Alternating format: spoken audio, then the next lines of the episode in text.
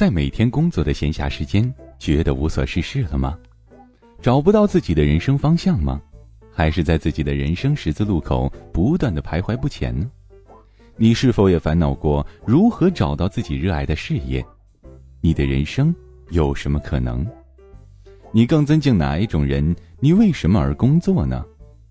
朋友，谨以此文送给在苦难中的你，在装睡的你，怕走弯路的你，送给不完美的你，爱自由的你，追寻生命意义的你。感谢您倾听由古典编写、叶痕播讲、由喜马拉雅出品的《你的生命有什么可能》第十回。价值观系统。我们领导想赚很多钱，因为他想多要一个孩子。在国企，这往往意味着失去工作和党员资格。他的策略是赚钱。钱赚到了，就可以辞职出国，去生个孩子，这让他觉得自己需要很多钱。但是，当他太投入去赚钱的时候，却发现，钱虽赚到了，但是年龄太大，来不及生孩子了。这是我的一个朋友问我的问题。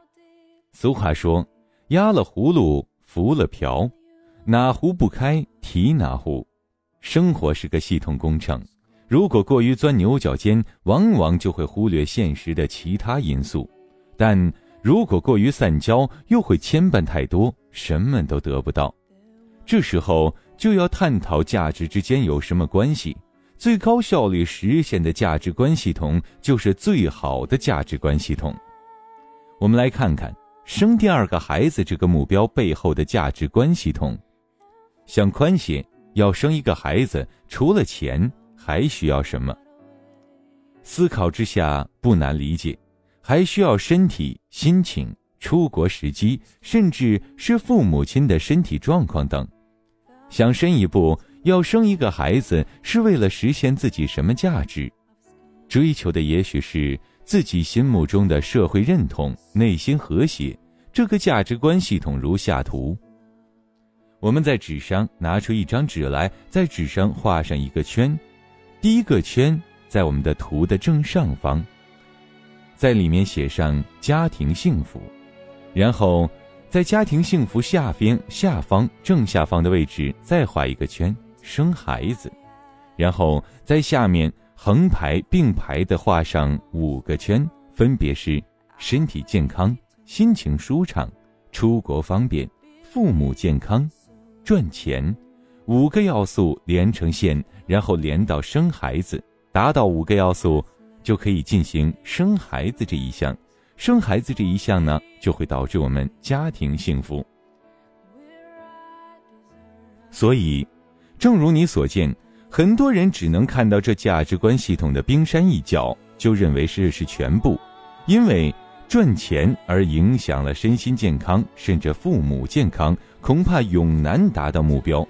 更危险的是，这个人没有对生孩子背后价值观的社会认同或内心和谐有觉察。当这个人放弃了那么多，但是在要第二个孩子后，却意识到这并不能给自己社会认同、内心和谐，或者自己想要的其实不是这样的幸福，这该有多可怕！了不起的盖茨比故事中，盖茨比以为。只要自己有钱有地位，就能重新获取黛西的爱情，但当他付出一切达到目标时，却发现这只是自己的一厢情愿。这是盖茨比的一套无效的价值观系统。吸烟，小心你的梦想实现，就是这个意思。实现了，却发现这并非梦想，比无法实现梦想更加可怕。只看 GDP 的社会绝不是个幸福社会，只看业绩的企业也绝不是伟大企业，而只看单一价值的生活也处处暗藏危机。人要活得明白，活得清爽，掂量得出好歹，就需要反复打磨自己的价值观系统。价值观系统有两个重要的关系，谁更重要？重要性和。有什么关系？相关性、重要性，谁更重要？鱼和熊掌，你想要哪一个？前狼后虎，你往哪边冲？想吃又怕胖，到底吃不吃？我们身边充满了这样的选择，这些选择背后就是价值观的排序。你生活的越来越久，独立思考越来越多，就慢慢的形成自己的价值观排序。这并不难，只是需要阅历。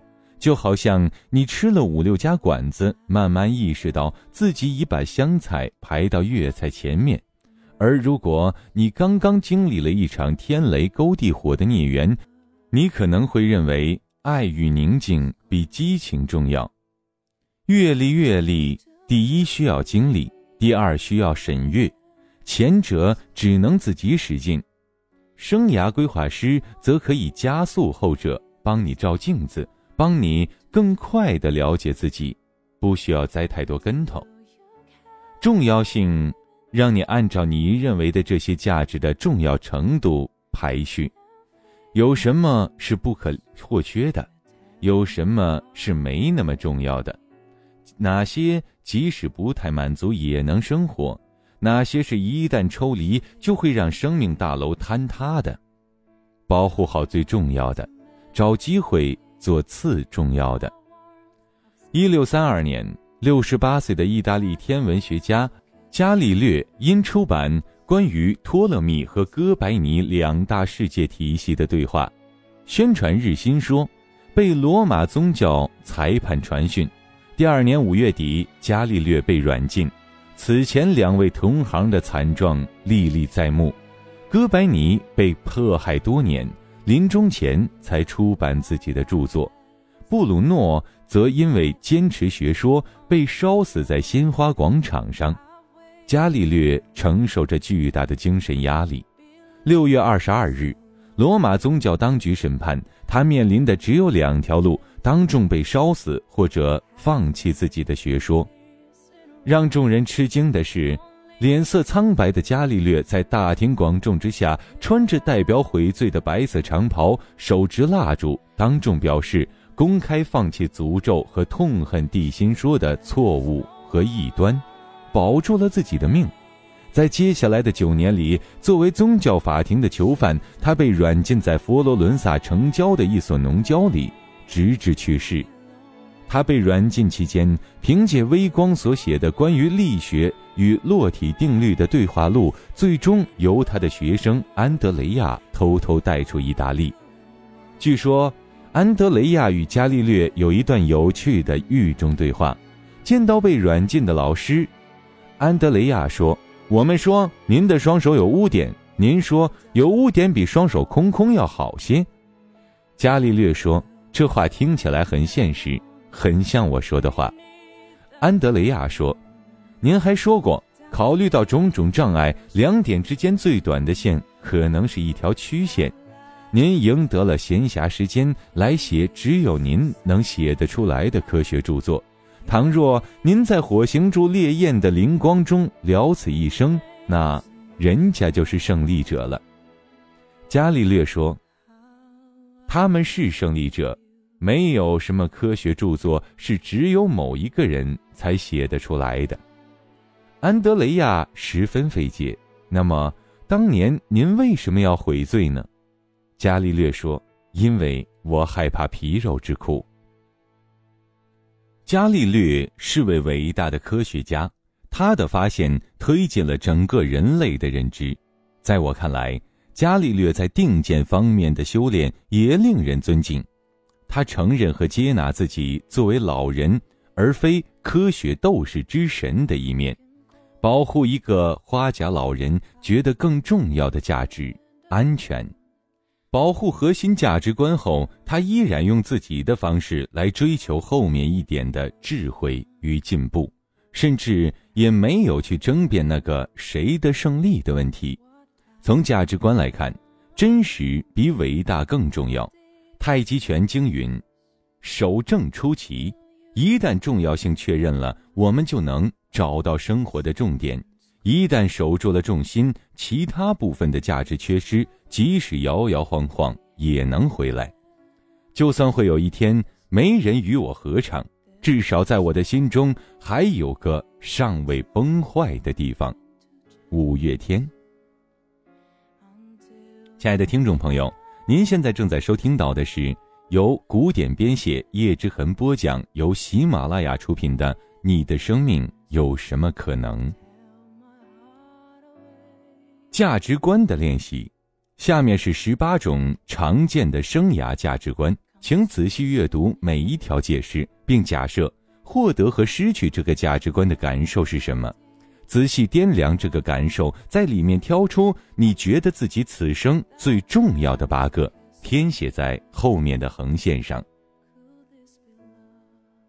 舒适的生活，一种充足丰富的生活，平等，机会均得，人们像兄妹一样友好，振奋的生活，一种新鲜、有趣、有活力的生活，家庭安全。家人的身体、精神安全，自由、独立与自由的做选择，健康、身体和心理健康，内心和谐，没有内在冲突，宁静祥和，成熟的爱，精神和身体的亲密无间，国家安全，国土与家园不被攻击，快乐。一种享受和闲暇的生活，救赎与超脱，灵魂被救赎解脱，自尊，自我尊重，成就感，持续的有所成就，社会认同，社会的认可与尊敬，真实的友谊，紧密的伙伴关系，智慧，对生命的成熟洞见，世界和平。没有战争和争斗的世界，美丽的世界，自然和艺术的美丽。那么，我们的问题来了：第一个问题，八项最重要的价值观，如果在之上选择八个，你会选择哪八个呢？第二个问题，如果发生一场变故，让你不得不失去其中两项，保留六项，你会选哪两项？第三个问题：如果发生一场变故，让你不得不再失去其中两项，保留四项，你会选哪两项？第四个问题：如果发生一场变故，让你不得不再失去其中一项，保留三项最核心的，你会选哪哪一项呢？看看我们的答案，然后告诉我。他人认同。这种人永远也无法找到自己的价值观排序。你明明决定了说些什么，但是一看到大家略带疑问的眼神，你又决定把自己的想法藏起来。你心中无数次预演这个场景：你推开键盘，冲着老板大吼一声“要加班，无宁死”。但当你听到背后有脚步声，屏幕上有身影闪过，就马上转过身去堆起笑脸说。老大，您来了，我这正忙着呢。当看到自己的价值观与别人不一样的时候，我们开始焦虑，偷偷的调整自己的价值排序。这种人其实有一个最深藏的核心价值，你把认同排在第一位。你可以在一段时间获得所有人的认同，也能在所有时间获得一些人的认同，但是。你永远无法在所有时间获得所有人的认同，因为每个人认同的东西都不太一样。让所有人都喜欢我这个想法，和让我集所有的美德、智慧与美貌于一身一样荒谬。所以，一旦把获得大家认同的价值观放到首位，就等于你把永远随着别人的要求来委屈自己作为生命的必然脚本。而你如果决定出演这么一场戏，你死的一点儿都不冤。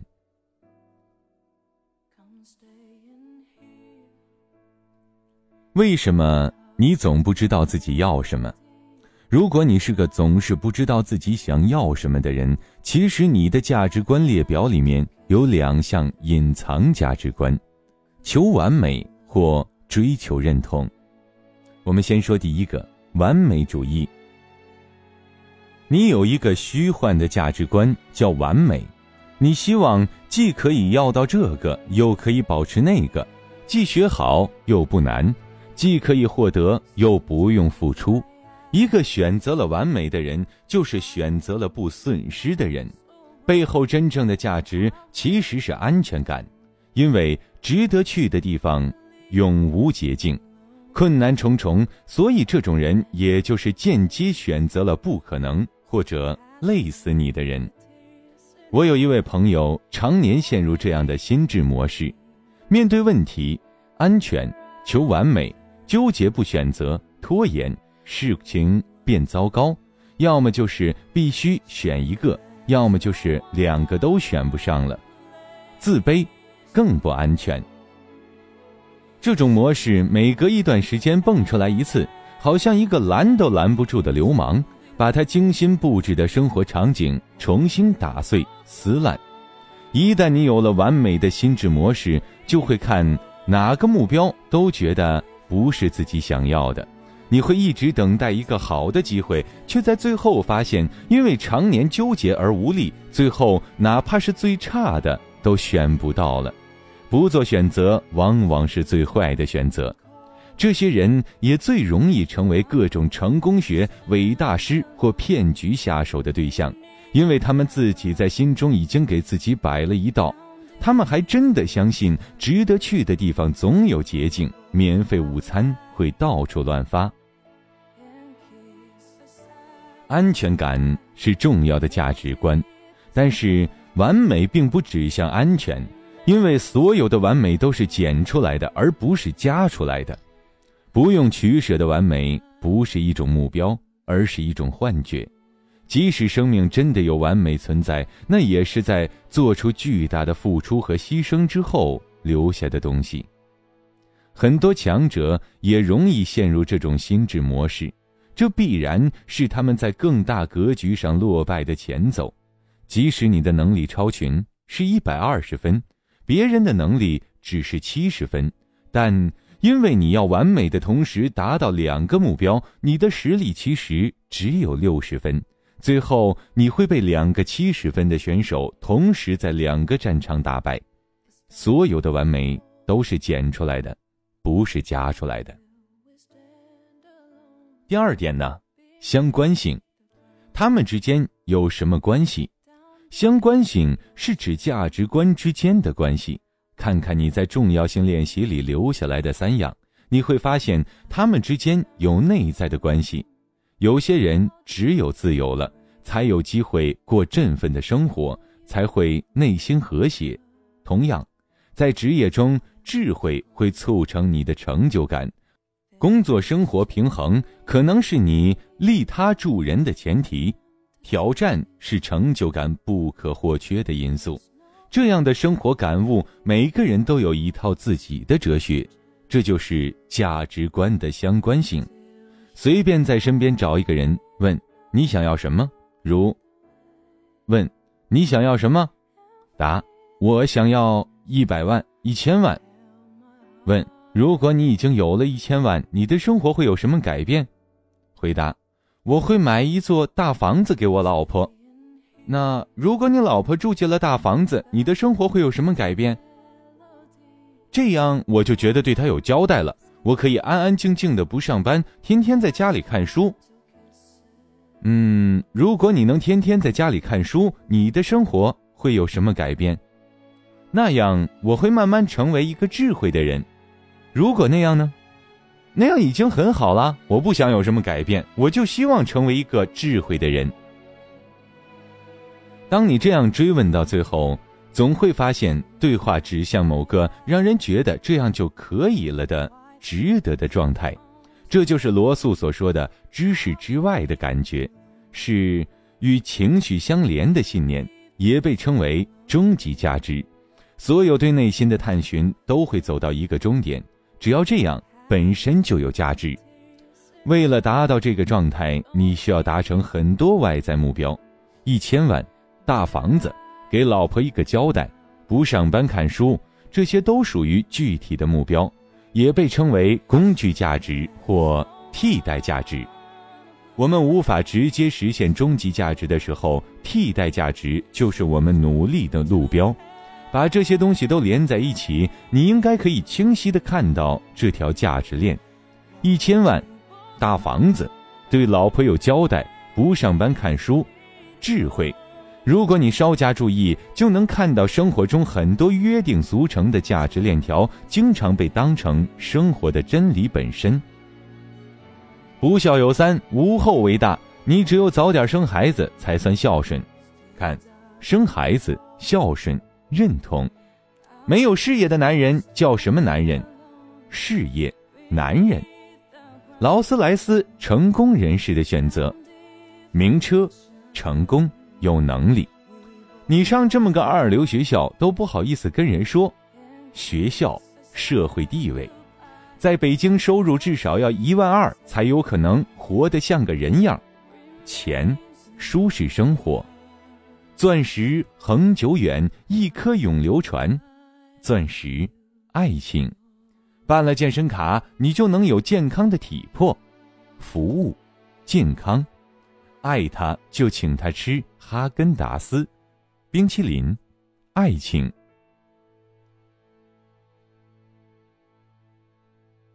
我们在小的时候接受过很多这样的工具到目标的价值链条。比如，父母对你说：“成绩真好，真是我的好孩子。”你强化的就是成绩认同。这样的孩子会努力在各方面做到最优秀，而期待认同。想象一下，他们在不以成绩定对错的职场、感情中感到的无助。他们努力提高成绩，但却发现并无认同。他们甚至不知道该提高哪些方面来获取认同。他们越努力，就越远离。亲爱的听众朋友，感谢您收听由喜马拉雅出品的《你的生命有什么可能》。本文作者古典播讲叶之痕。今天的节目就播讲到这里。想要收听更多精彩内容，欢迎下载喜马拉雅手机 APP。